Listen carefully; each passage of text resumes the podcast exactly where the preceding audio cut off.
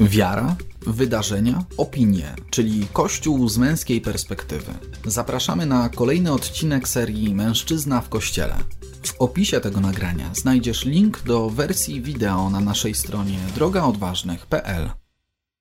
Witamy, witamy serdecznie Witamy. wszystkich. Dzień dobry. Słychać nas pewnie. Odmutowałeś się, Michał? No tak, no przecież. Dobrze. A ty? Wydaje mi się, że tak. Chyba nas słychać. Na razie nikt nic tak. nie. Ja widzę, że paski tam, pisze, tam ale- krążą, więc, więc chyba jesteśmy słyszalni. Dajcie znać. I dzień dobry. Dzień dobry wszystkim. 12 stycznia 2021 No roku. właśnie, musimy sobie przez chwilę uświadomić, który mamy rok. Tak, Jeszcze, jeszcze jest taki. e, może ty jeszcze stan. Sylwestra świętujesz. wiesz? Jest jeszcze taki A stan. wiesz, że już można właśnie. wychodzić z domu. Tak. Tak? tak. Nie no, wiesz, przyjechałem dzisiaj, no. Tak, tak, ale jest taki jeszcze stan takiego trochę zawieszenia, nie? że ten 2020 jeszcze zostaje w głowie. Dzisiaj tak się technicznie jeszcze upewniamy na początku, czy wszystko jest ok. Tak, jesteśmy dzisiaj we dwóch. Mariusz e, jest przeziębiony, został w domu. Dzisiaj go pozdrawiamy. Tak, dlatego od, od tej technicznej strony obsługujemy transmisję też właśnie sprzed kamery. Dokładnie. E, witamy Was. Widzimy, że się gromadzicie już na YouTubie, jesteście. E, na Facebooku też jesteście, ale jeszcze nic nie piszecie, więc czekamy na Wasze komentarze. E, no, a o czym dzisiaj porozmawiamy? No, Trzeba by się zastanowić. Mieliśmy takie poczucie, że jest trochę taka posłucha e, w tematach. Na pewno jeden taki mm, temat, który może rodzić wiele pytań, mm, od którego na pewno zaczniemy, a pozostałe właściwie są takie poboczne, chociaż zobaczymy. Zobaczymy, co nam Zobaczymy. wyniknie z tej rozmowy, co wyniknie też z Waszych komentarzy. No właśnie, bo gorący czas jest w Ameryce teraz. No tak, ale to jest taki politycznie gorący czas. No, ale o Ameryce dzisiaj też będziemy mówić. Mhm. Też, Czy nie od tego tematu zaczynamy? A nie, nie, Okej. nie od tego, nie, A, nie, nie. okej.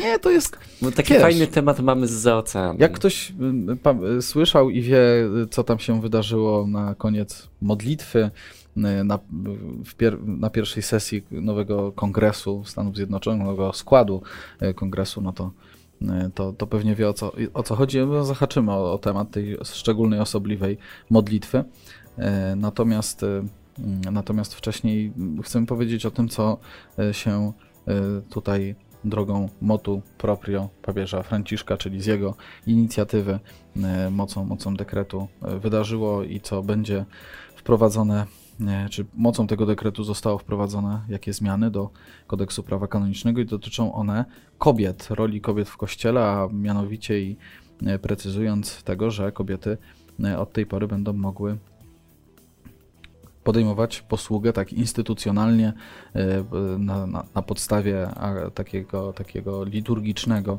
obrzędu będą mogły przyjmować posługę akolity i lektora. Dokładnie, właśnie Wam to pokazujemy na ekranie.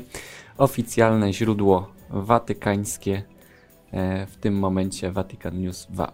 Papież dopuszcza kobiety do posługi lektoratu i akolitatu. Jak to stwierdził jeden z portali, przełomowe zdarzenie. No właśnie, o, o, 2P, o 2PL to taki portal, który my bardzo lubimy, jeżeli chodzi o jego publikacje na temat I tego, co, interpretację nauczania Kościoła. Tak, tak. Na temat tego, co papież Franciszek właśnie wprowadza do prawodawstwa kościelnego i właśnie zawsze są to z punktu widzenia e, tego portalu przełomowe decyzje. Chociaż tym razem, muszę przyznać, ja się zawiodłem trochę na treści tego artykułu, który właśnie mówi o tych zmianach. No bo nie było tam ani słowa o tym, że za chwilę papież dopuści w ogóle kobiety do kapłaństwa. A już to nie? myślałem, że tak. Nie, nie, bardzo muszę ci powiedzieć, że w treści tekstu było dość rzetelnie to wszystko e, przekazane i zaznaczone nawet, że rzeczywiście w tym, e, w tym liście papieża Franciszka jest też jasno stwierdzone, że to nie oznacza, że kobiety w jakiejś dalszej perspektywie, czy w ogóle na podstawie, e, na podstawie tych zmian mają być dopuszczone do kapłaństwa, że to jedno z drugim jest, jakby są to dwie zupełnie osobne kwestie. Nie? No to do czego Akolitat- zostały dopuszczone? Akolitat tak? i lektorat nie, nie, nie, nie ma nic wspólnego z sakramentem. No właśnie, Mhm. ustalmy do czego zostały kobiety dopuszczone najpierw, tak? Akolitat i lektorat. Lektorat, czyli mogą czytać e, Słowo Boże Mhm. Tak, na to chyba tak y, bardzo intuicyjnie nam się kojarzy, mamy Tak. lek- lektorów w kościele. Zresztą kobiety śpiewają psalmy, kobiety czytają czytania, y, więc to jest takie, myślę, dosyć płynne. Oczywiście są tacy ministranci jak lektorzy, którzy w szczególny sposób są przeznaczeni do tej posługi czytania Słowa Bożego. Do Oni tego, też ćwiczą. Do tego też się, się przygotowują, Mhm. szcz- szczególnie i specjalnie. I rzeczywiście, jeżeli mamy wśród ministrantów lektora, to raczej tak to się dzieje, że to on jest e, właśnie e, Już dedykowany, Dedykowany. do tej posługi. do tej posługi. Zresztą pamiętam, że kiedy posługiwałem jako ministrant w swojej parafii, nie było y, takiej praktyki jak teraz, że rzeczywiście niektórzy ministranci mają y, raz do roku taką uroczystość w Bazylice Katedralnej, y, właśnie przyjęcia tej posługi lektoratu. Choć byłem określany mianem lektora po prostu, jakby z praktyki pewnej, Mhm. prawda? I myślę, że w No i wielu na parafiach... odważnych do tej pory. Tak, tak. Jesteś. A tu już, widzisz, widzisz? a tu już od strony takiej świeckiej bardziej, tak myślę. Chociaż teksty często Ja są Pan Bóg czytane. nie zapomina, nie? Słowo Boże też zdarza się czytać w ramach tych tekstów, więc, więc myślę, że tak, Pan Bóg nie zapomina. Ale o czym chcę powiedzieć, że rzeczywiście y, to jest taka funkcja, która można powiedzieć w pewien sposób się utarła. Myślę, że y, wcześniej, przed 72 rokiem na pewno, o tym za chwilę powiemy, przywołamy y, wtedy p- też de dekret y, papieża Pawła VI, świętego Pawła VI, który który jest takim dokumentem, możemy powiedzieć, poprzedzającym ten dokument papieża Franciszka, jeśli chodzi o tą materię. Nie? Natomiast właśnie, no, mamy tych lektorów i może podzielcie się, czy, czy wy też mie mieliście, macie okazję pełnić taką posługę, albo, albo czy właśnie te zmiany dla was są y, w jakimś sensie niepokojące, budzą jaki, jakikolwiek niepokój, bo może tak być, bez wątpienia. Jest wśród nas zresztą Szymon Wilkowski, No właśnie chciałem wykorzystać tu jego E, obecność. Tak, który, Który, który jest naszym ekspertem w sprawach liturgicznych e, na portalu Tak. drogaodważnych.pl, także liczymy też na jego, na, na twój Szymon tutaj, na twoją wy- wypowiedź, twoje zdanie na ten temat. Tak, na twoje wsparcie też, Mhm. bo jeszcze został nam akolitat, tak? Tak, no akolitat, czyli czyli... widzę, że tutaj właśnie chcesz mnie dalej przeegzaminować teraz za, za akolitatu. Czyli ja szczerze powiem, że dla mnie posługa akolity pewnie jakby był tutaj e, Mariusz standardowo, to by nam to bardzo ładnie wyjaśnił od strony teologa. Natomiast, e, natomiast kiedy czyta się o posłudze akolity, to masz wrażenie, że jest to po prostu taki nadministrant. Można powiedzieć, taki szef ministrantów. Zresztą e, przeczytałem takie zdanie, że jeżeli ze względu na okoliczności parafialne nie jest tak, że akolici właśnie posługują przy ołtarzu, bo tak e, w takiej zupełnie podstawowej formie powinno być, no to przejmują to po prostu ministranci, tacy zwykli szeregowi ministranci. No i tak Mhm. jest w praktyce na co dzień, a akolita na przykład jest kimś takim, kto mm, tych ministrantów przygotowuje, chociaż myślę, że w praktyce w wielu parafiach akolitów nie ma, są po prostu jacyś na przykład Ministranci. ministranci Mhm. starsi, tacy, którzy przygotowują tych młodszych, czy, czy właśnie wikariusz przygotowuje e, ministrantów takich szeregowych. Natomiast akolita rzeczywiście jest e, takim powiedzmy urzędem ministranckim, em, któremu wolno więcej, tak mówiąc e, wprost, który na przykład odpowiada za podawanie, podanie mszału w trakcie liturgii, który jest pierwszy do tej posługi na przykład niesienia krzyża w procesji akolitek, czyli tych świec, które, które są, e, są w procesji. Do tych takich bardziej odpowiedzialnych funkcji w ramach liturgii właśnie e, akolita jest przeznaczona. Ja myślę, że bardzo istotne w tym wszystkim jest to, że akolita i do tego kobiety zostają też em, przez e, ten dekret papieża Franciszka dopuszczone. Z urzędu akolita jest też e, nadzwyczajnym szafarzem Komunii Świętej. I myślę, że to będzie bardzo, Szafarką. bardzo ciekawe, jeżeli będzie kobieta. Akolita kobieta, to będzie szafarką. Nie No, mylić z szafiarką. tak.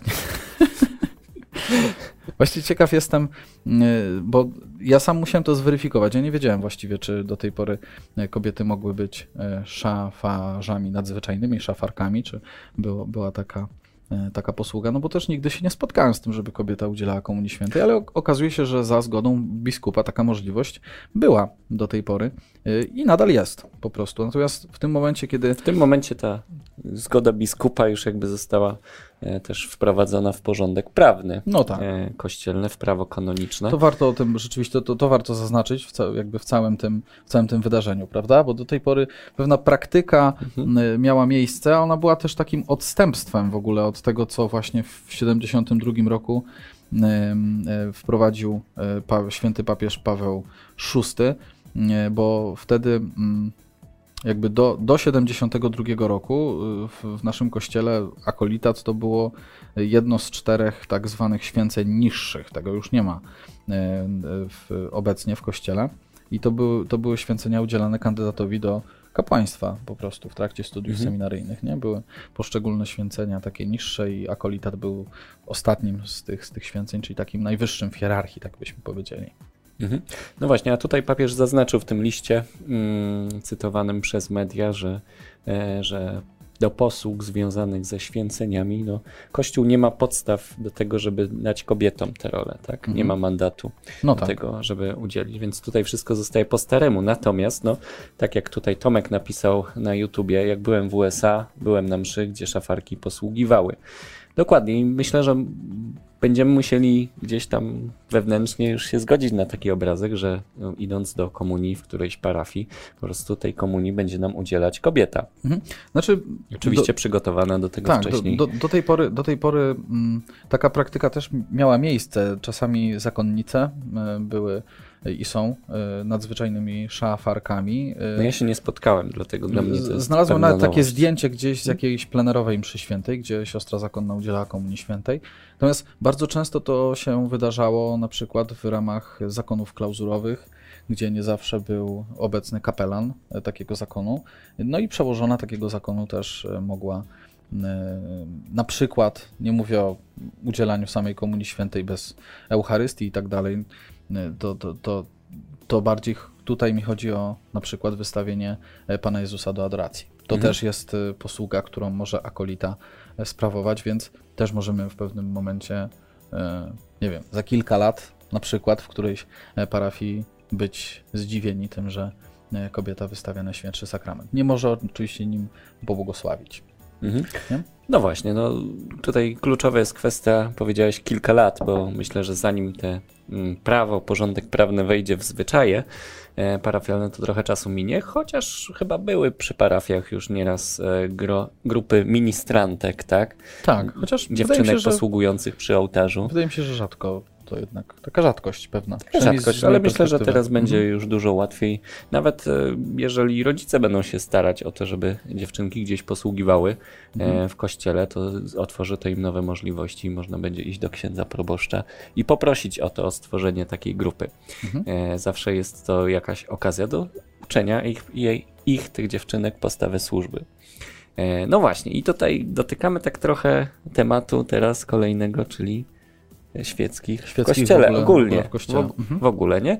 Bo, bo jest dużo takich pomysłów się rodzi wśród osób świeckich związanych z kościołem, wierzących, e, które mogłyby znaleźć przełożenie na tym gruncie parafialnym, e, no bo parafia to jest taka podstawowa właśnie przestrzeń dla działania dla nas. E, natomiast często to gdzieś napotyka na jakieś takie przeszkody. No wiesz, to myślę, że właśnie bardzo ciekawie i e, fajnie.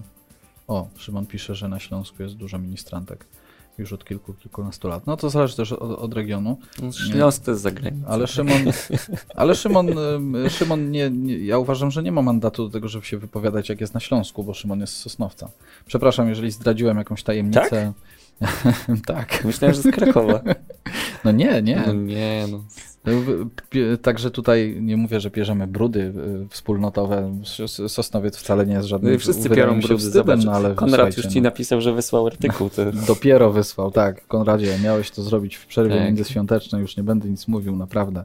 Publicznie cię y, napominam, nie, ale śmieję się oczywiście i żartuję. Y, był to dość, jest to dość ważny tekst i mam nadzieję, że do jutra, pojutrze go zobaczycie na portalu. Tak, a my też oczywiście E, dziękujemy Wam za te głosy, że piszecie, że w innych krajach też tutaj Dariek, Dariusz też pisze, że we Włoszech czy w Hiszpanii też właśnie te szafarki posługują.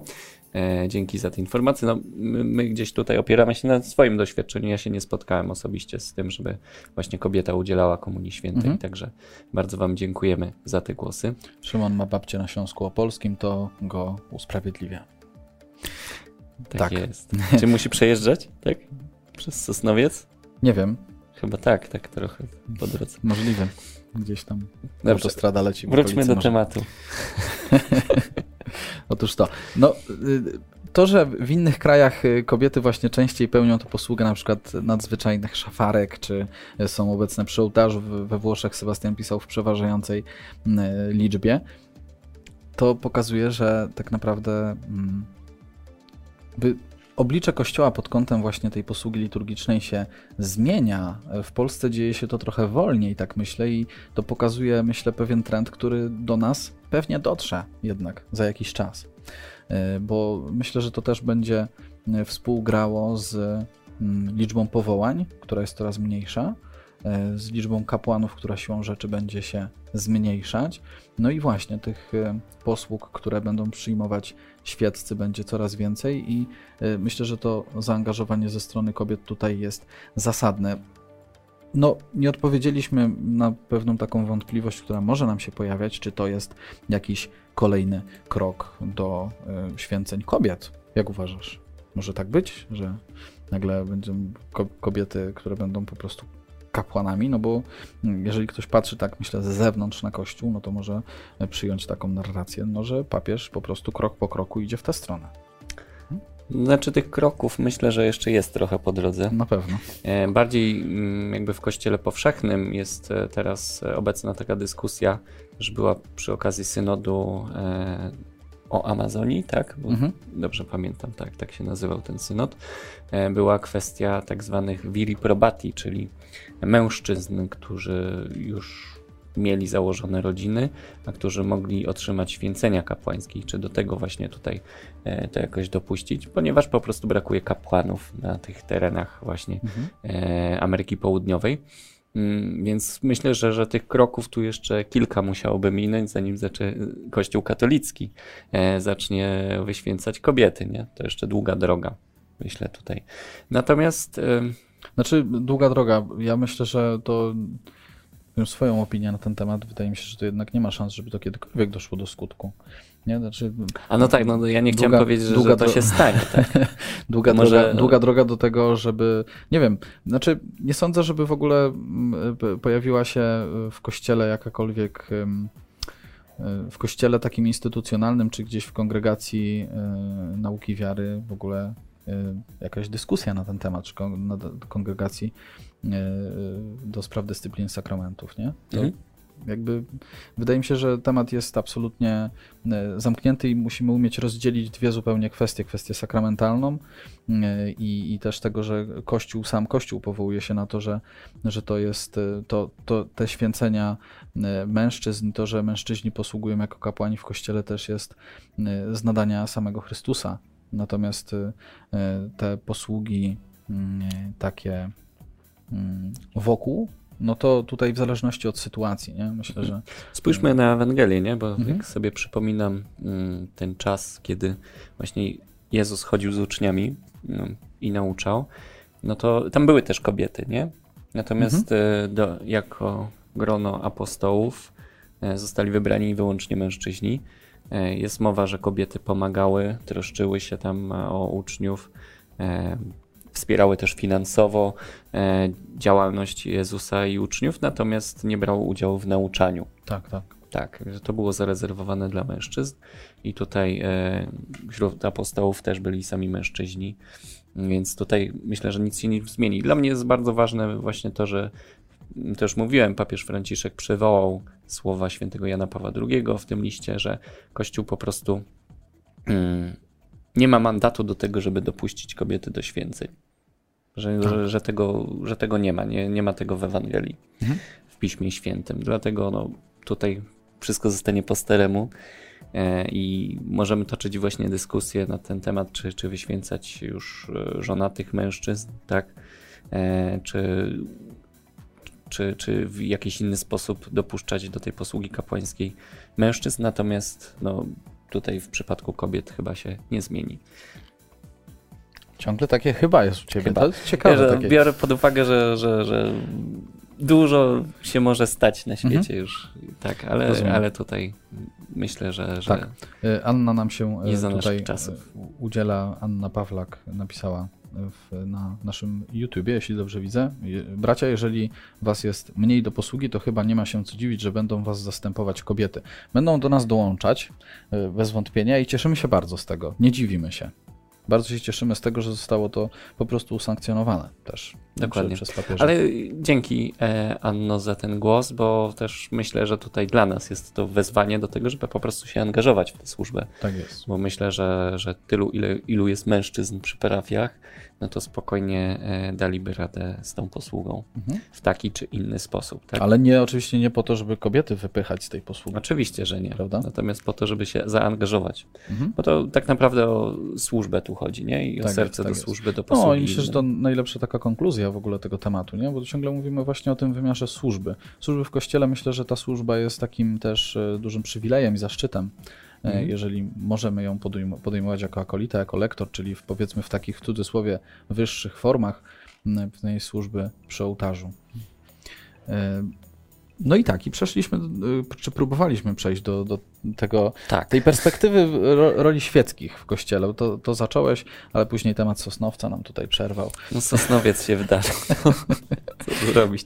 Tak, znaczy ja bym się powołał tutaj na, na opinię Aleksandra Bańki, którą e, sam nam wyszukałeś i, i rzeczywiście ona tutaj bardzo ciekawie pokazuje pewien, pewne, pewne zjawiska e, w kościele, takich tarć różnych między kapłanami a świeckimi i tego, że to często stoi na przeszkodzie mm, tego, żeby świeccy mocniej angażowali się e, w kościele.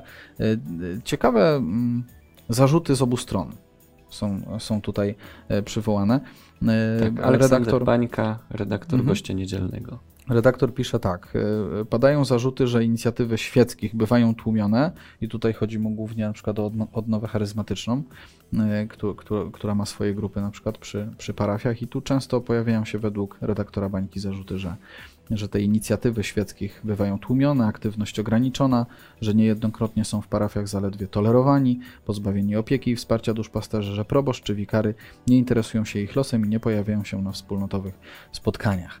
No i jest jeszcze szereg innych, ale, ale to ciekawe, bo jakby takie pokazane są tutaj takie zarzuty o to, że, że właśnie kapłana na przykład nie ma na, na spotkaniu, to wydaje mi się, że to nie jest taki, taka konieczność z jednej strony i to to, to, to, to Znaczy, mi czasami pokazuje, że wiesz, zaangażowanie świeckich myślę, że powinno sięgać na tyle, że spotkania wspólnoty to, to też nie musi być koniecznie obecność kapłana. Myślę, że sami w ogóle jesteśmy przykładem jako przymierze odważnych.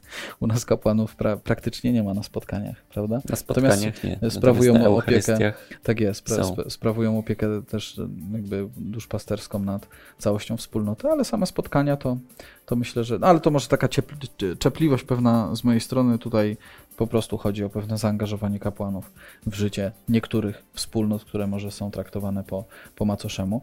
Więc takie zarzuty gdzieś tam się e, pojawiają, prawda? I, i, I to jest pewne napięcie ze strony świeckich, które, e, które jest jakoś tam wyrażane, formułowane, w tym przypadku e, piórem właśnie redaktora gościa niedzielnego. No a z drugiej strony też da się słyszeć, jak pisze redaktor Bańka, głosy kapłanów, którzy, mm, którzy pod adresem świeckich zdarza się, że mówią, że są nawiedzeni, narwani, teologicznie niewykształceni, skupieni na sobie, nie liczący się z ogólną wizją duszpasterską. Często ich pomysły ograniczają się tylko do roszczeniowo artykułowanych oczekiwań, aby proboszcz coś w tej sprawie zrobił. To rzeczywiście to tak jest, tak. Mm. y, że są niestali, chwiejni, nieobliczalni. To, że świeccy są nieobliczalni, to fakt. Ja myślę, że nieraz y, się kapłani y, łapią za głowy przy niektórych, nie wiem, inicjatywach, pomysłach i tak dalej. I rzeczywiście czasami kapłanom się nie dziwię też, nie? Mhm. Myślę, że tutaj potrzeba gdzieś tam obopólnej takiej e, współpracy, bo też redaktor Bańka pyta, e, gdzie tutaj leży jakaś wina i tak dalej i pokazuje, że leży ona z dwóch stron. W różnych indywidualnych przypadkach ten ciężar jest rozłożony czasami bardziej z jednej, czasami z drugiej strony, nie? Ale, Mhm. ale tak, no. To, Ja bym ten tekst potraktował jako taki, mm, nie wiem, takie zaproszenie e, do dialogu, czy może takie właśnie mm, sprowokowanie do dialogu. Tutaj się okazuje, że zarówno świeccy, jak i duchowni e, na temat swojej współpracy mają różne zdanie często.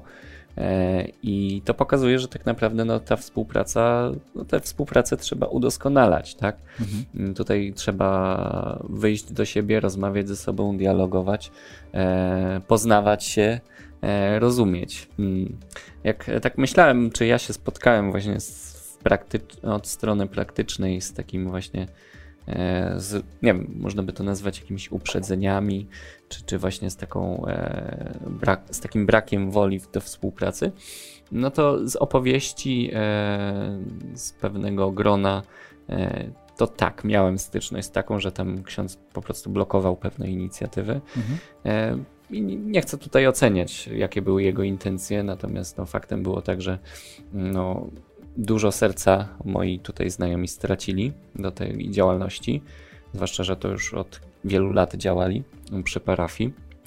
E, I, i więc w tym sensie jakoś się zetknąłem z taką sytuacją. Mm. Natomiast myślę, że to też zależy w dużej mierze od danego duchownego, bo jeżeli duchowny rozumie rolę świeckich i rozumie też, że sam wszystkiego nie ogarnie, a dobrze by było, żeby tutaj życie parafialne kwitło, żeby, żeby ta działalność parafii przynosiła owoce, to zaprasza świeckich do współpracy i e, no, traktuje ich jako właśnie tutaj osoby, którym może ufać. E, taki pozytywny przykład jeszcze z czasów mojej współpracy z Idziemy był taki, kiedyś odwiedziłem parafię w Zielonce. Tam mm -hmm. był taki mhm. ksiądz proboszcz, e, który no, bardzo mocno współpracował ze świeckimi. Była tam rada parafialna, tak zwana, duża, całe grono, e, które się zbierało e, i decydowało o sprawach parafii. Proboszcz nie zostawał z tym sam, e, tylko słuchał głosu właśnie świeckich i myślę, że to jest taki model, model, do którego parafie mogą dążyć. Oczywiście, no, proboszcz zawsze będzie proboszczem, zawsze to on będzie podejmował decyzję i ponosił za nie odpowiedzialność, bo to jego zadanie jest. Natomiast może się tutaj wspierać świeckimi. No, nie ma tutaj przeszkody i nie ma też no, możliwości, żeby, żeby on wszystko sam, e, sam robił. Tak, siłą tak rzeczy to, to, myślę, że myślę, że e, natura będzie to wymuszać, natura pewnych procesów społecznych, no bo to co mm. powiedzieliśmy, księży będzie coraz mniej e, i rzeczywiście świeccy będą niektóre, niektóre mm, posługi siłą rzeczy przejmować. I to może czasami się rodzić duże, duże jakieś zdziwienie, jak to możliwe, że nie wiem, świet, ktoś, osoba świecka może prowadzić finanse parafii, albo może nawet prowadzić jakąś, jakąś nadawać wizję duszpasterską y, gdzieś tam życiu parafialnemu i tak dalej, i tak dalej. No ale, ale myślę, że to, to nas czeka. I gdzieś ta mm, y, to idzie w parze z tym dokumentem papieża Franciszka dopuszczającym kobiety do posługi akolitatu, diakonatu.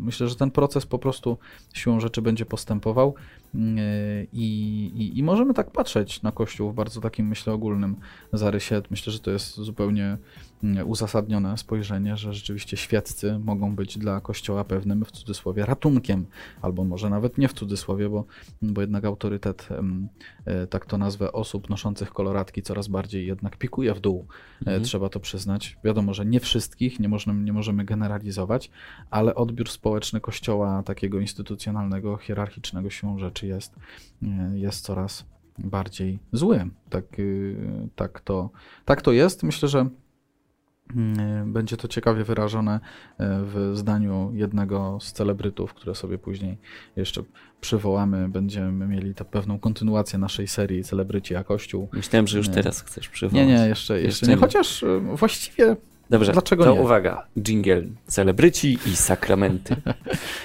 z pewną aktualizacją. W tym momencie e, o sakramentach nie było, nie było specjalnie mowy, ale celebryci e, i Kościół to kontynuacja naszego cyklu e, celebryci i sakramenty, kiedy to w różnych prawda, sytuacjach przyjmowali celebryci sakramenty albo ich nie przyjmowali publicznie chwalili się tym, że ich nie będą przyjmować. Chodziło o chrzest, chodziło też z drugiej strony o przyjęcie sakramentu na przykład. Małżeństwa swego czasu przez Jacka Kurskiego po stwierdzeniu nieważności i tak dalej. Dużo, dużo dyskusji wokół tego. Tutaj taki mały kamyczek do ogródka kościoła wrzuca Paweł Domagała, e, aktor, piosenkarz, wokalista. E, człowiek, który zasłynął swego czasu taką deklaracją w programie Kuby Wojewódzkiego, deklaracją tego, te, wierności małżeńskiej. Tak. I w ogóle te, mhm. te, deklaracją tego, że dla niego wierność jest tym, co w stuprocentowo definiuje dla niego męskość w ogóle i postawę mężczyzny. I jego jako mężczyznę definiuje. I, i sam powiedział, powiedział, że tutaj proszę mnie publicznie rozliczyć, jeżeli, nie wiem, za dwa lata, 20 lat e, przyjdę tutaj do ciebie e, do programu Kubo Drogi e, z, nie wiem, z jakąś dwudziestolatką przy boku, z le lepszym modelem w cudzysłowie, tak moglibyśmy powiedzieć. Tak, no i to rzeczywiście odbiło się szerokim echem, to co powiedział Paweł Domagała i też zidentyfikowało go myślę, bardzo mocno e, z pewną, pewnym wymiarem moralności płynącej z nauki Kościoła. On też się przyznawał otwarcie do, do wiary, do relacji z Jezusem i w wywiadzie dla Plejady, portalu Onetu, zdaje się, jeśli dobrze tak. E, pamiętam. Nie, nie. Chociaż nie wiem, bo ja znalazłem to na wp.pl. Na wp.pl, tak, ale, ale w wywiadzie dla są to teksty wzięte z wywiadu dla Plejady, e, więc trochę w takich klimatach właśnie portali e, celebryckich się poobracamy. No ale tam w rozmowie o ostatniej płycie Pawła Domagały pada ze strony dziennikarza pytanie o tym, że w jednym z utworów śpiewa o swojej relacji z Bogiem e, i, czy, i pyta, czy ona w jakiś sposób ostatnio u niego ewoluowała. No i jakby aktor mówi o tym, że dla niego publiczne mówienie o relacji z Bogiem jest niebezpieczną rzeczą, e, bo jest to dla niego bardzo intymna, osobista sprawa. Nie lubi się wypowiadać o tym publicznie, ale nie ukrywa, że jest katolikiem i wierzy w Jezusa, a swoją wiarę traktuje e, poważnie. To się mhm. asekuranckie takie podejście, nie? Z jednej strony tak e, tutaj, chociaż nie możemy też oceniać oczywiście, bo fakt, fakt faktem, że to jest osobista sprawa każdego człowieka, no ale z natury katolicyzmu wychodzi jednak ta, ta ewangelizacja i, i to, że, że e, o tej wierze jestem gotów mówić na zewnątrz. No ale to mhm. jakby zupełnie, zupełnie na marginesie. E, nie, nie chcemy się tutaj czepiać. Natomiast to, co dalej mówi Paweł Domagała, myślę, że jest kluczowe. Traktuję swoją wiarę poważnie i jestem zrozpaczony tym, co się dzieje w polskim kościele. A najgorsze jest to, że znikąd nie widzę ratunku. Nikt nic nie wie, nikt nic nie pamięta, nikt za nic nie odpowiada. To wręcz mafijne rzeczy. Ukrywanie pedofilii, brak chęci wzięcia odpowiedzialności, stanięcia w prawdzie, bezkarność, bezczelność i plucie na ofiary. Wszystko można kupić i sprzedać. Przykład, jaki dają hierarchowie, sprawia, że naprawdę czuję rozpacz. Za mało jest dla mnie w kościele wiary, za dużo klerykalizmu i źle rozumianej e, władzy. E, więc bardzo ostra e, ocena. Ostra i emocjonalna, myślę, mhm. bo tutaj bardzo dużo emocji słychać w tej wypowiedzi Pawła Domagały. Mhm. Natomiast myślę, że gdzieś tam pod spodem, pod tymi emocjami leży na, mu na sercu dobro Kościoła jednak. Bo to wszystko, o czym mhm. mówi, mm, to my tu też mówiliśmy przy tym stole, może mm, mniej wyraziście, mniej emocjonalnie, natomiast do tego wszystkiego to się sprowadza, żeby, żeby Kościół się oczyścił. Tak jest. No, y, to dalsze pytanie nam rzeczywiście tutaj precyzuje i potwierdza to, co powiedziałeś. E, że to jest e, być może z pewnej troski też, prawda? I, nie, nie tyle z zewnątrz, co, co z wewnątrz kościoła. Tak się wydaje przynajmniej. Dziennikarz pyta, czy wierzysz, że coś się zmieni? Wierzysz, że hierarchowie przyznają się do błędów? No, Paweł Domagała w to akurat nie wierzy. I rzeczywiście myślę, że są uzasadnione podstawy do tego, żeby, żeby twierdzić, że pewne pokolenie e, biskupów czy kapłanów musi po prostu odejść i myślę, że niejednokrotnie tak będzie, że, że odejdzie z pewnym swoim zdaniem na ten temat i, i brakiem jakiegoś przyznania się do błędów. Z zastrzeżeniem, że też nie wiemy, co się dzieje w sercach. Oczywiście, tak. I, i, i myślę, że, że tutaj dużo jest w tych opiniach takiej, takiej myślę, oceny, e, takiej kategorycznej rzeczywiście, nie? A, mhm. a, a, a pewna jednak e, taka, z pewną taką rezerwą myślę, że też, też powinniśmy traktować e, to, co właśnie, czy pewne decyzje, pewne słowa, może też e, hierarchów, nie wiemy rzeczywiście, co się dzieje w sercach i Pan Bóg jeden jest od tego, żeby osądzać. To, to mhm. myślę, że że warto tutaj stwierdzić. Natomiast dlaczego właściwie Pawła Domagałę tutaj przywołujemy? Bo kluczowe jest to, co on powiedział na koniec tej, tej odpowiedzi na to drugie postawione pytanie, bo jakby cały wywiad jest wielowątkowy o kościele. Były tutaj tylko te dwa pytania, czy o wierze. Paweł mówi, że wcale się nie dziwi, że młodzi ludzie brzydzą się takim kościołem. On sam też się nim brzydzi. I kolejne zdanie brzmi: Cała nadzieja w świeckich osobach, dla których Kościół jest ważny. W nich e, upatruje nadzieję, bo już na pewno nie w wysoko postawionych księżach skompromitowanych na całej linii. Dziennikarz pyta, czy przestał e, Paweł Domagała chodzić do kościoła w związku z tym. Stwierdził, że e, to, że jest antyklerykałem, nie oznacza, że przestał wierzyć w sens kościoła. Ja gdzieś słyszałem, że Jezus też był antyklerykałem. Także... No tak, tak, właśnie to słyszałem. W ogóle tak pobrzmiewa mi trochę tutaj ten, ta wypowiedź ojca Adama Szustaka wtedy mhm. Po strajkach kobiet, tak? To wtedy było? Nie wiem, nie, znaczy nie, nie potrafię Chyba tego tak, kiedy mówił, że on nienawidzi mhm. takiego kościoła, właśnie takiego, o którym mówi Paweł Domagała. Tutaj później ojciec Szóstek się z tego tłumaczył, z tego, co miał na myśli. Być może Paweł Domagała też się będzie tłumaczył z ja, tego, nie, co nie, miał nie na wydaje myśli. Mi się, zresztą, nie wydaje mi się, precyzyjnie żeby, powiedział, co żeby, żeby to była taka głośna wypowiedź, to tak, tak myślę, że wyciągnęliśmy trochę gdzieś tak. tam z czeluści, ale nie, nie słyszałem, żeby były jakieś szersze komentarze wokół tej wypowiedzi, ale ona coś, coś pokazuje, nie? że ze strony nawet osób znanych i wierzących może być taka postawa dużej takiej emocjonalności w stosunku do tego, co się dzieje w kościele hierarchicznym, czy tych złych zjawisk, które się mhm. dzieją. E, natomiast e, to nie oznacza, że, że człowiek od razu składa akt apostazji, prawda? Dokładnie. Mhm. I myślę, że tutaj bardzo dobrze właśnie, że Paweł Domagała to zaznaczył, bo to, że coś mi się nie podoba w kościele, nie znaczy, że ten kościół mam zostawić. Mhm. Właśnie raczej brać odpowiedzialność za to, żeby tam działo się dobro. Są tu takie małe sprzeczności, no bo mówi o tym w pierwszym pytaniu, że nie widzi żadnego ratunku właściwie, a w drugim upatruje nadzieję właśnie w świeckich. Mhm. Przy, przy tym pierwszym jakby pierwsza moja myśl, kiedy przeczytałem, że nie widzi nigdzie żadnego ratunku, a ma relację z Jezusem, no pomyślałem, że w sumie w Jezusie jakiś ratunek warto by było widzieć, y, ale to znowu moja taka czepliwość się tutaj włącza. Natomiast rzeczywiście to wskazanie na świeckich też myślę, że jest właśnie mm, takim y, ważnym sygnałem. Ale to tylko potwierdza, że w emocjach mówił. No tak, tak, tak. Mm. Ale jest y, jakby jego wskazanie na świeckich też jest swego rodzaju, myślę, potwierdzeniem nie tylko ze strony jakichś takich właśnie intuicji czy papieża, czy, czy w ogóle kościoła szeroko rozumianego, że, że świeccy będą, e, będą odgrywać coraz większą rolę, czy w ogóle z samej takiej natury pewnych procesów społecznych e, i, i, i wewnątrzkościelnych. Natomiast e, ze strony świata celebrytów też potwierdzenia mamy. Świeccy będą coraz większą rolę odgrywać. No ciekawe, ciekawe jakie to zadania będzie też przed nami stawiać, tak w ogóle, jak, jako właśnie świeckimi, bo być może wszystkiego też teraz nie wiemy i nie widzimy. Mhm. Dokładnie. No, świeccy muszą wziąć odpowiedzialność za kościół, w którym są. E, nie zostawiać wszystkiego właśnie osobom duchownym, poświęceniach. Nie mieć po prostu jest za mało. Nie tak? mieć roszczeniowej postawy. Niechże ksiądz proboszcz w końcu coś w tej sprawie zrobi. Dokładnie. No to jest to jest e, po prostu postawa, która od razu zamyka no, na dyskusję. Bo... Znaczy, no nie ma pola do współpracy, no to jest wyznaczenie zadania, prawda? Ja tutaj, pytanie, czy, ja tutaj płacę w kościele, to proszę bardzo, wymagam. No to w Niemczech tak jest właśnie, mm.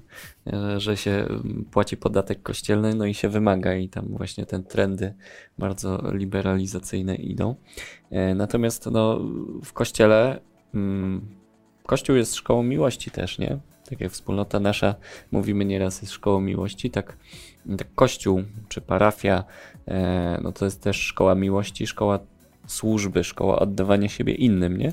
I to e, do takiej postawy ma nas mają nas prowadzić problemy, nie? Że jeżeli widzę gdzieś jakieś niedomaganie, tak, to wychodzę z inicjatywą, e, podejmuję jakieś działanie, proponuję właśnie księdzu proboszczowi na przykład, że żeby się tym zająć. Być może być może ksiądz proboszcz nawet tego nie widział, tak? Nie zauważył, że, że jest tu jakiś, jakaś potrzeba, jakiś też e, problem mm, do zauważenia. No, e, nie, nie, ksiądz też się nie musi na wszystkim znać, nie? Oczywiście. No właśnie, więc, więc tutaj e, jest pole do działania. No każdy nawet w swojej specjalności, nie? Może tak jest. Ja, mówimy właśnie o tej, o tej do idącej roli świeckich, perspektywie roli świeckiej, ale na nasi świeccy tutaj na naszych czatach milczą. Milczą. Nie, na razie.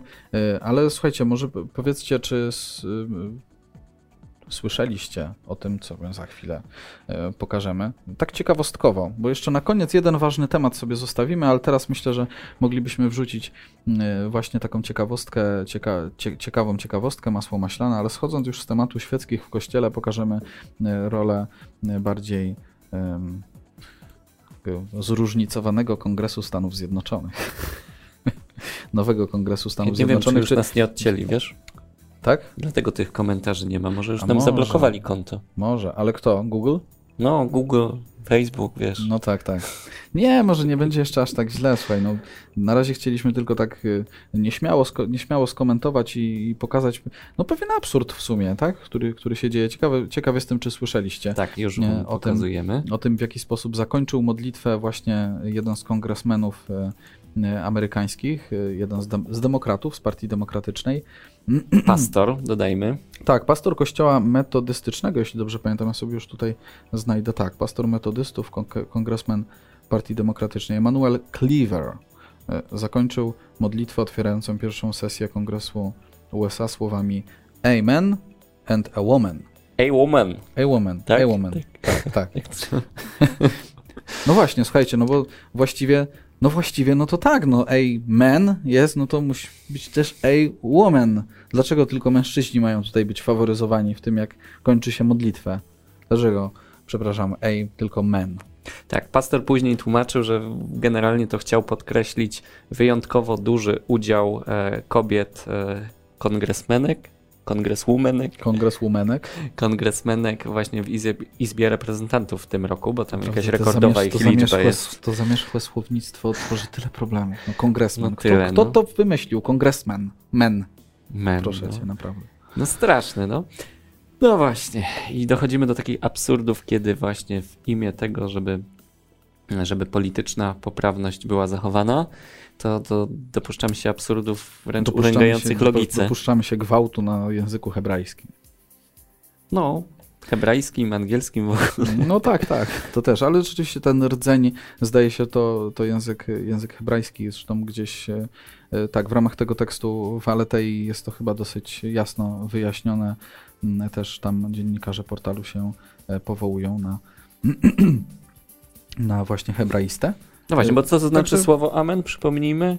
No, niech się tak stanie, Niech tak? się tak stanie, to prawda, to jest takie Mhm. potwierdzenie, tak, e, przyznanie, dlatego mówimy amen na końcu modlitwy. E, takie potwierdzenie, przyznanie, że niech to się stanie. No właśnie, mówią, że silne wpływy żydowskie są w Stanach, a biedacy nie wiedzą, z jakiego języka jest amen. Tak, Mariusz widzę, śledzi nas, przestrzegł nas przed używaniem imienia na te. Dobrze, będziemy się wystrzegać, żeby nam nie zablokowali konta, bo to teraz takie Tak modne Jest, tak jest. e, w ogóle wyrzucanie. E, no właśnie, Wojtek pisze, w tym przypadku wydaje mi się, że jest trochę nadinterpretacja tłumaczenia, bądź też jego błąd. Wojciechu, no właśnie sęk w tym, że pastor kościoła już protestanckiego, ale no, pastor no, powinien wiedzieć, jaki jest źródło słów e, słowa amen. E, I tutaj Tak, albo jest to brak wiedzy, albo rzeczywiście też obnażenie pewnego takiego za- zaburzenia e, hierarchii, pewnych priorytetów, tak? No, jednak ta poprawność polityczna być może rzeczywiście jest aż tak dużą e, wartością. Dodajmy, że on e, nie tylko tam, bo to mówimy o końcówce modlitwy, natomiast on e, w czasie tej modlitwy też powoływał się na bóstwa hinduskie. Tak, No tak, no bo w końcu w kongresie są różne wyznania. tak, w kongresie są różne wyznania, więc tam padło i wezwanie do brahmy, tak, e, i tak dalej, więc to było całkowite pomieszanie. Mm, no, w- z punktu widzenia takiej czystości wiary, to no, nie wiem, czy tutaj pastor powinien się tak wypowiadać, tak? No, No, ale tak, to jest kościół protestancki, my jesteśmy w kościele katolickim tutaj. Myślę, że, że z naszej perspektywy możemy to oceniać. Natomiast no, nie mogę się oprzeć wrażeniu, że, że właśnie w imię tej politycznej poprawności tam po prostu jakiś absurd się dokonał, tak, Mhm. jakiś totalny mętlik e, się stał. E, czemu jednak Izba Reprezentantów, w której większość mają demokraci, zdaje się, e, no, przyklasnęła, tak? I w tej chwili są też wprowadzane tam e, w oficjalnych pismach, w oficjalnym języku określenia neutralne płciowo. Mhm. Tak, tak, no, tak. na to zwraca uwagę Magdalena Wszystkie... Korzek-Fakaliszuk. Tak, Wszystkie zaimki są z... zamieniane teraz na, na bezosobowe mhm. E, i tak dalej. No więc jakby tutaj bardzo mocno postępuje taki trend wprowadzania nomo, nowomowy. Tak jest. W kongresie. Tak, nie możesz już powiedzieć o, w ogóle o kobiecie w ciąży w, w imię jakby tych, tych postępujących właśnie takich zmian w języku. Nie możesz powiedzieć o kobiecie w ciąży matka, tylko osoba w ciąży. No bo nie wiadomo właściwie, jak ta osoba się identyfikuje płciowo, no a to, że ma macicę, to nie jest jej wina, przepraszam. Tak, dokładnie. Jest też właśnie rodzic A, rodzic B. Tak jest. I tak dalej. No, Mariusz zwraca uwagę na to, że znaczy myśli, że znakomita część protestantów nie zgadza się z taką narracją i myślę, że rzeczywiście tak jest. No, Poza to, wyborcami demokratów. Zwłaszcza, że też ko kościół tak, kościół, kościół protestancki jest na tyle rozdrobniony i na tyle powiedzmy, nazwijmy to tak e, nie wiem, niereprezentatywny właściwie, tak, że my nie możemy też mówić o akurat tym, e, tym kongresmenie i pastorze jednocześnie jako jakimś reprezentancie kościoła metodystycznego, czy w ogóle protestanckiego, nie wiem, w Stanach Zjednoczonych. Myślę, że tutaj trudno powiedzieć, żeby z jakiejś z tytułu pewnej funkcji był jakimkolwiek autorytetem, więc też to, co tutaj powiedział, na pewno możemy traktować w kategoriach pewnej, nie wiem, smutnej ciekawostki. A propos e, ciekawostek, to skoro już tutaj zamieniamy końcówki, to padła propozycja na jednym z blogów, żeby e, zamiast ser edamski mówić e, ser emęski. Ja się czuję dyskryminowany. No tak, Rzeczywiście. tak. I zawsze miałem, miałem, to, miałem zawsze to pytanie w głowie, naprawdę, dlaczego właściwie edamski tylko? No, niech będzie ememski i będzie można sobie wybrać, nie? W no sklepie. No właśnie. Ale może tylko są dwie płcie, wiesz? Może, może, któraś, może któraś z firm wpadnie no. na taki pomysł rzeczywiście. Może jeszcze jakieś inne, wiesz, CISy i tak dalej tam. No tak, są. tak, tak. Gdybyśmy chcieli rzeczywiście wyczerpać temat, no to by się oferta y, przedsiębiorstw mleczarskich zwiększyła, bez wątpienia.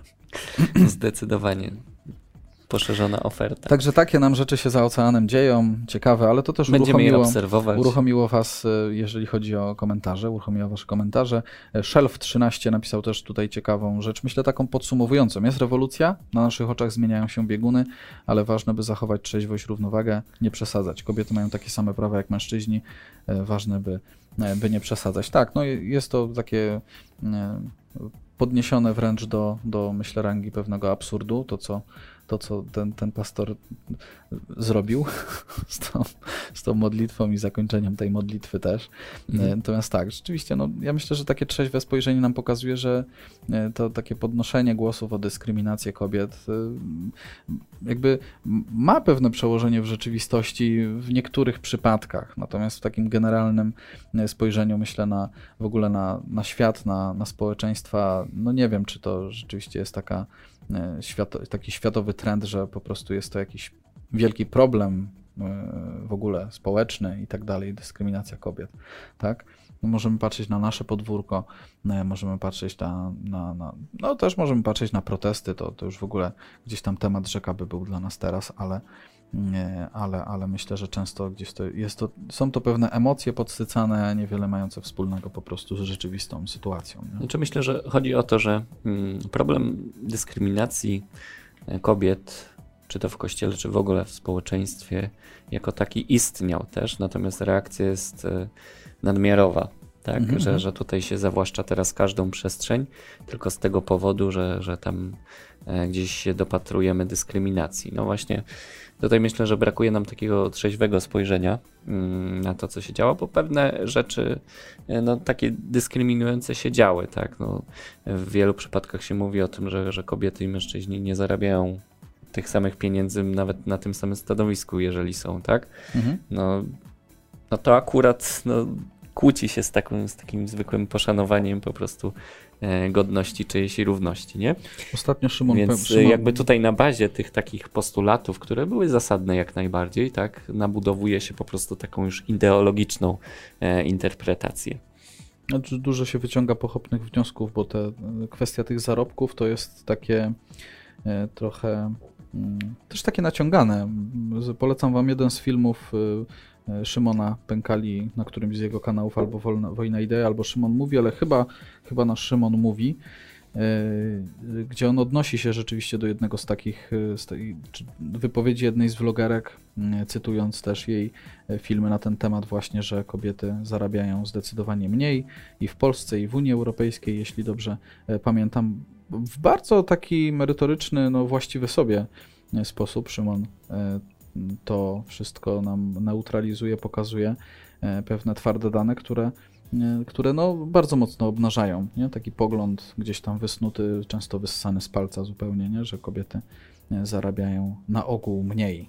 To, mhm. to, to jakby to jakby no tak, takie ostatnie z ostatnich takich gdzieś tam surfowania mojego po YouTubie, coś co bardzo mocno mi zapadło w pamięć i rzeczywiście no warto gdzieś tam sięgać myślę do takich źródeł, one E, dużo, dużo porządkują, czy przynajmniej pokazują e, inny punkt widzenia. Mhm. A skoro już tutaj e, powiedzieliśmy o YouTubie i surfowaniu po YouTubie, mhm. to ja z kolei mogę Wam polecić e, rozmowę ojca Adama Szustaka z Agatą Ruiner. E, takie było takie trochę, nie wiem, objawienie pewne w, na polskim YouTubie kilka dni temu. Właśnie, Ksiądz i kobieta. Ksiądz i kobieta, dokładnie tak się ten cykl nazywa. E, zaraz postaram się Wam to pokazać. E, o co chodzi? Agata Ruiner to jest e, teolog moralna. Właśnie, teolog. Mówię teolog, dlatego że ona sama powiedziała w tej rozmowie, że nie chce, żeby ją nazywano teolożką. Mhm. E, mówi teolog, po prostu jest tak przyzwyczajona. Jest to, Szacun. Tak, jest to bardzo właśnie mm, fajna rozmowa, która e, podchodzi właśnie do, do problemu pewnej dyskryminacji kobiet w kościele która ma miejsce w wielu kwestiach, e, ale tak na, na, takich uczciwych zasadach. Myślę, że tutaj jest wola właśnie dialogu, wola znalezienia rozwiązań, a nie po prostu e, uzyskania przewagi którejś ze stron, tak? Mm -hmm. e, I tutaj ojciec Adam Szustak przyznaje, że po prostu w nauczaniu Kościoła w ciągu wieków były pewne błędy, gdzie kobietom się odbierało jakieś prawa, tak? Mm -hmm. e, a z drugiej strony, no właśnie tutaj Agata Ruiner, mm, może wam spróbuję to pokazać szybciej właśnie. E, Agata Ruiner mówi, że no ona się nie domaga, e, nie domaga się teraz, no, że, żeby wszystko zmieniać teraz na rzecz kobiet, tak? Mm, I ona zresztą prowadzi swój kanał na YouTubie, e, który się nazywa Prawie Morały, takie krótkie wyimki z prawa kanonicznego, z teologii moralnej właśnie mm, przekazuje. Bardzo fajnie się tego słucha i też wiele rzeczy, wiele rzeczy wyjaśnia, nie? E, także polecamy Wam ten film. Pewnie się jeszcze będziemy do niego odnosić e, nieraz. Mam nadzieję, że ten cykl, e, który właśnie tutaj ojciec Adam Szustak też, też pewne rzeczy będzie, myślę, pewne stereotypy będzie przełamywał. Tak, tak jest. Na temat roli kobiet w kościele. Tu jeszcze Shelf 13 nam napisał wcześniej to pytanie. E, pytanie, mhm. co nas hamuje przed zmianami? Strach, że Kościół to ostatni bastion mężczyzn? No, czy ja myślę, że nas przed zmianami nic nie hamuje. Znaczy mnie nic nie hamuje, a ciebie nie wiem. W sensie to, takimi zmianami, jakie zachodzą. Tak, ja nie czuję jakiegoś takiego, nie wiem, niepokoju akurat z tym związanego. Też, też jakoś y, ufam autorytetowi papieża Franciszka i temu, że jest to decyzja przemyślana, przemodlona i, y, i, i też y, E, po prostu taka, taka jest wola Pana Boga, widocznie. No ten list się nazywa też Spiritus Domini, mm -hmm, tak? Mm -hmm. Po mhm. prostu Duch Święty. Tak, tak. E, więc tak, ostatni bastion mężczyzn, no ja bym tak wcale nie, nie powiedział, zresztą to, to właśnie... A przecież po, mówi się kościół jest, żeńsko-katolicki. To inna sprawa, ale, ale, ale to, to też mm. pokazuje, znaczy ja to widzę jako takie próbę postawienia takiego, takiej pewnej barykady, gdzie po jednej stronie są mężczyźni, a po, po drugiej kobiety i mężczyźni mają ten swój bastion, czyli kościół. Nie, nie, to nie patrzymy myślę w ten sposób, bo to do niczego nie prowadzi. Mhm, e, chciałeś, chciałeś na koniec e, jeszcze chyba powiedzieć o skoczkach narciarskich. To tak Chciałem. Na, na ostatnią chwilę, nie wiem czy zdążymy, no, Ostatnie możemy minutki. Wy, wypełnić godzinę. Tak. Niech e, będzie. No w Zakopanem teraz Puchar Świata, tak? Tak. Weekend, także piękne święto, tyle że bez publiczności. W, w, pierwszym, razem. w pierwszym, no tak, tak, już skoczkowie sobie nie wyobrażają jak to będzie. Mhm. No ale zobaczymy, zobaczymy od, od e, soboty, w piątek kwalifikacje, w sobotę konkurs drużynowy, w niedzielę indywidualny. Tak. A czemu taki temat sportowy? Tak. No bo Jarek e, swego czasu taki artykuł napisał Mm. Popełniłem krótką refleksję taką tak. wokół, wokół e, Na naszym wokół portalu, za, mhm. zapraszamy Was na nasz portal.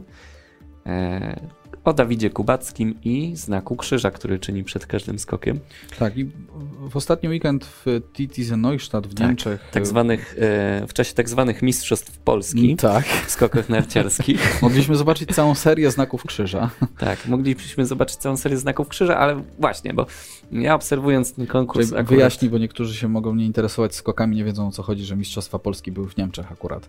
Nie, był akurat ten konkurs sobotni miał taki, taką ciekawą właściwość, że akurat w pierwszej serii w pewnym momencie na pierwszych czterech miejscach byli Polacy. Już pod pod koniec ostatecznie tak się skończyło, że e, w pierwszej piątce było czterech Polaków e, po, po pierwszej serii. Po pierwszej prawda? serii, tak. Tak, więc mhm. śmie, śmieli się komentatorzy, że małe Mistrzostwa Polski mieliśmy w ramach Pucharu Świata e, w Niemczech. No to z jednej strony pozytywna bardzo informacja, ale rzeczywiście na belce startowej co jeden to mogliśmy zobaczyć, że tutaj znak krzyża się pojawia. Mhm. Właśnie, zwrócimy na to uwagę, bo nie tylko Dawid Kubacki, ale też Jakub Wolny mhm. czynił ten znak krzyża.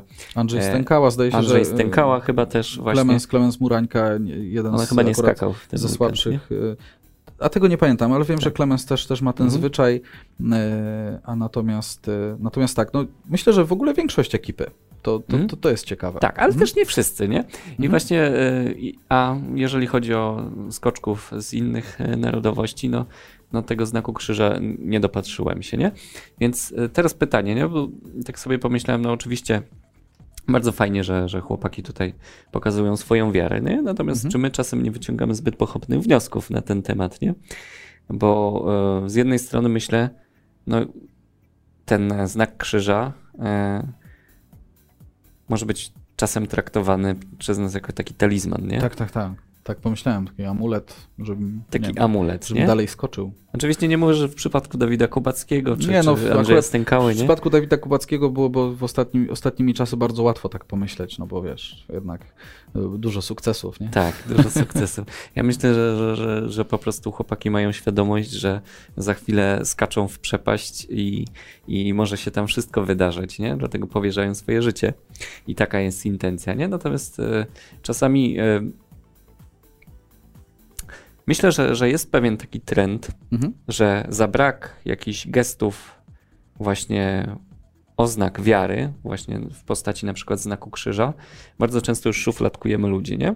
No tak, bo, no bo ży, żyła czy stoch, no to przecież w ogóle jakbyś widocznie stracili wiarę albo w ogóle odeszli od kościoła. Dokładnie, a inni skoczkowie innych nacji to w ogóle nie wierzą, nie? Otóż to. Ja, no nie widziałem, ja nie widziałem, żeby jakiś niepolak uczynił znak krzyża. Nie widziałem, a może uczynił, ale nie widziałem. No właśnie, nie? No i to pokazuje, naprawdę to środowisko skoczków narciarskich bardzo laickie jest. No w ogóle, wszyscy tam już popsuci są, liberalni do nie, no kwadratu. No, oczywiście musimy uważać na, na takie myślenie. My ten temat wrzucamy trochę tak ciekawostkowo, ale tak, jeżeli no, ktoś się jeszcze nim zajmiemy interesuje, później. Tak, tak, interesuje tak. światem skoków narciarskich, to, to rzeczywiście może zobaczyć tak, już Dodek bo nie ma latynosów w skokach. A, no właśnie, no właśnie. Tak, Finowie, Norwegowie, Niemcy. Jakby taki Brazylijczyk skakał na przykład, albo taki Kubańczyk. Tak nie? jest, tak jest. Meksykanin. O, Meksykanin, no Prawda? To... A tak, to masz tam Estończyka jednego masz, to już w ogóle ateistyczny kraj, tak. Czesi, no szkoda gadać. Spokój w ogóle. Dokładnie. Nie, nie, śmiejemy się, ale y, myślę, że y, to jest oczywiście piękna okoliczność, piękny znak. Y, też pewien taki mm, wymiar ewangelizacyjny, ja to tak odbieram. Realizatorzy często to pokazują w ogóle. Jakby tak, właśnie ja zwróciłem uwagę, że, tego, że, nie wycinali że, tego, nie? Jest że... tak, że jest, wręcz nie, wy, nie wycinali, a wręcz uwypuklali, nie? Że, no. że to było wycięte, później gdzieś tam była mierzona odległość, liczone punkty po skoku na przykład Dawida Kubackiego. Były powtórki. To, to mamy ten. taki wycinek tego, że mhm. przed skokiem uczynił znak krzyża, mhm. Mm, więc y, to jest fajne, że się tego nie wstydzi. Bardzo mi się to podoba y, i jest w tym konsekwentny. Ja o tym między innymi pisałem w, tym, w, tej, w tej opinii. Y, przywołując też zresztą z zeszłego bodajże sezonu, kiedy Dawid Kubacki wygrywał turniej czterech skoczni, opinię jednego z felietonistów, redaktorów, zdaje się, że Gazety Wyborczej, który czuł się obrażony tym gestem. E, po prostu i tak, jego, jego uczucia ateistyczne były obrażone w tym momencie. Tak, to były Ale głośne gdyby słowa. Oglądał, y, oglądał y, skoki narciarskie rzeczywiście od deski do deski, to, to jednak przeważająca liczba skoczków by była właśnie tutaj prawidłna. No, nie czynią znaku krzyża, wszystko jest w porządku. No, a ten jeden Dawid Kubacki się, się wyłamuje, no. Niestety. Ale pociąga za sobą kolejnych, patrz. No. Hmm? No właśnie. Jest ten wymiar ewangelizacji, nie? No, no. ale to fajny, fajny temat. Myślę, że się można zastanowić też osobiście po prostu. Można się zastanowić, czy ja właśnie tak trochę szufladkuję ludzi, nie? Mhm. E, w momencie, kiedy oni albo czynią znak krzyża, albo nie czynią. Nie? I tak, no to jest łatwe. sobie no. myślenie, bo tak to jest łatwo. Na przykład właśnie no, ktoś przejdzie obok figurki Matki Bożej i się nie przeżegna, albo obok kościoła i się nie przeżegna, nie? No to już niewierzący, nie? No przecież trzeba, nie? I tutaj e, nieraz o tym mówiliśmy też e, w czasie mężczyzny w kościele. Pewne oznaki pobożności, mhm. tak, są mylone z, z samą wiarą, nie? Myślę, że tu nieraz przy no okazji komunii na rękę mówiliśmy często, o tym. Często tak może być, że oznaki pobożności nawet na rozbiegu skoczni narciarskiej mogą wcale nic wielkiego nie znaczyć, jeżeli Dokładnie. chodzi o serce mm. dla człowieka, nie? Więc, więc myślę, że gdzieś tam musimy się powstrzymać od, od pewnych ocen, ale też e, z pewną sympatią możemy patrzeć na to. Mm, to dla mnie jest takie jednak e, e, takie bardzo mm, no ciekawe, wyróżniające trochę polskich skoczków na tle, na tle pozostałych ekip. Y, mhm. Taki znak charakterystyczny. Nie wykluczam, że może dla kogoś to być początek pewnych pytań, pewnej, pewnej mhm. relacji y, z Panem Bogiem, gdzie rzeczywiście jakby świat skoków narciarskich widzi, że polska ekipa w tym momencie no nie, ma, nie ma na nią mocnych. Jeżeli chodzi o, jeżeli chodzi o może tak upraszczam trochę, no ale wiesz, w Pucharze Narodów, w sensie w tej klasyfikacji mm. poszczególnych y, ekip narodowych, y, my jesteśmy zdecydowanie najlepsi w tej chwili, bo rzeczywiście no tak. mamy równo skaczących przynajmniej czterech, pięciu zawodników, którzy zawsze są gdzieś tam w czołówce, czy koło tej czołówki mm. się kręcą, prawda? I teraz ktoś widzi, że, że oni czynią znak krzyża przed skokami, no może coś tutaj koreluje i tak dalej. Tak. Pewne pytania się mogą pojawić, może to być początek mm. pewnej drogi, więc to od tej strony myślę też możemy spojrzeć. Nie? Tak, tutaj widzę w komentarzach zachwycacie się tym konkursem. No my też zachwycaliśmy się. Akurat ja z żoną oglądałem w ogóle takie rodzinne oglądanie, sobie zrobiliśmy to piękny prezent, dostaliśmy. Mhm. E, było dużo śmiechu. E, dobrze tak poczuć się, tak że nasi tak sportowcy jest. są lepsi od innych, nie?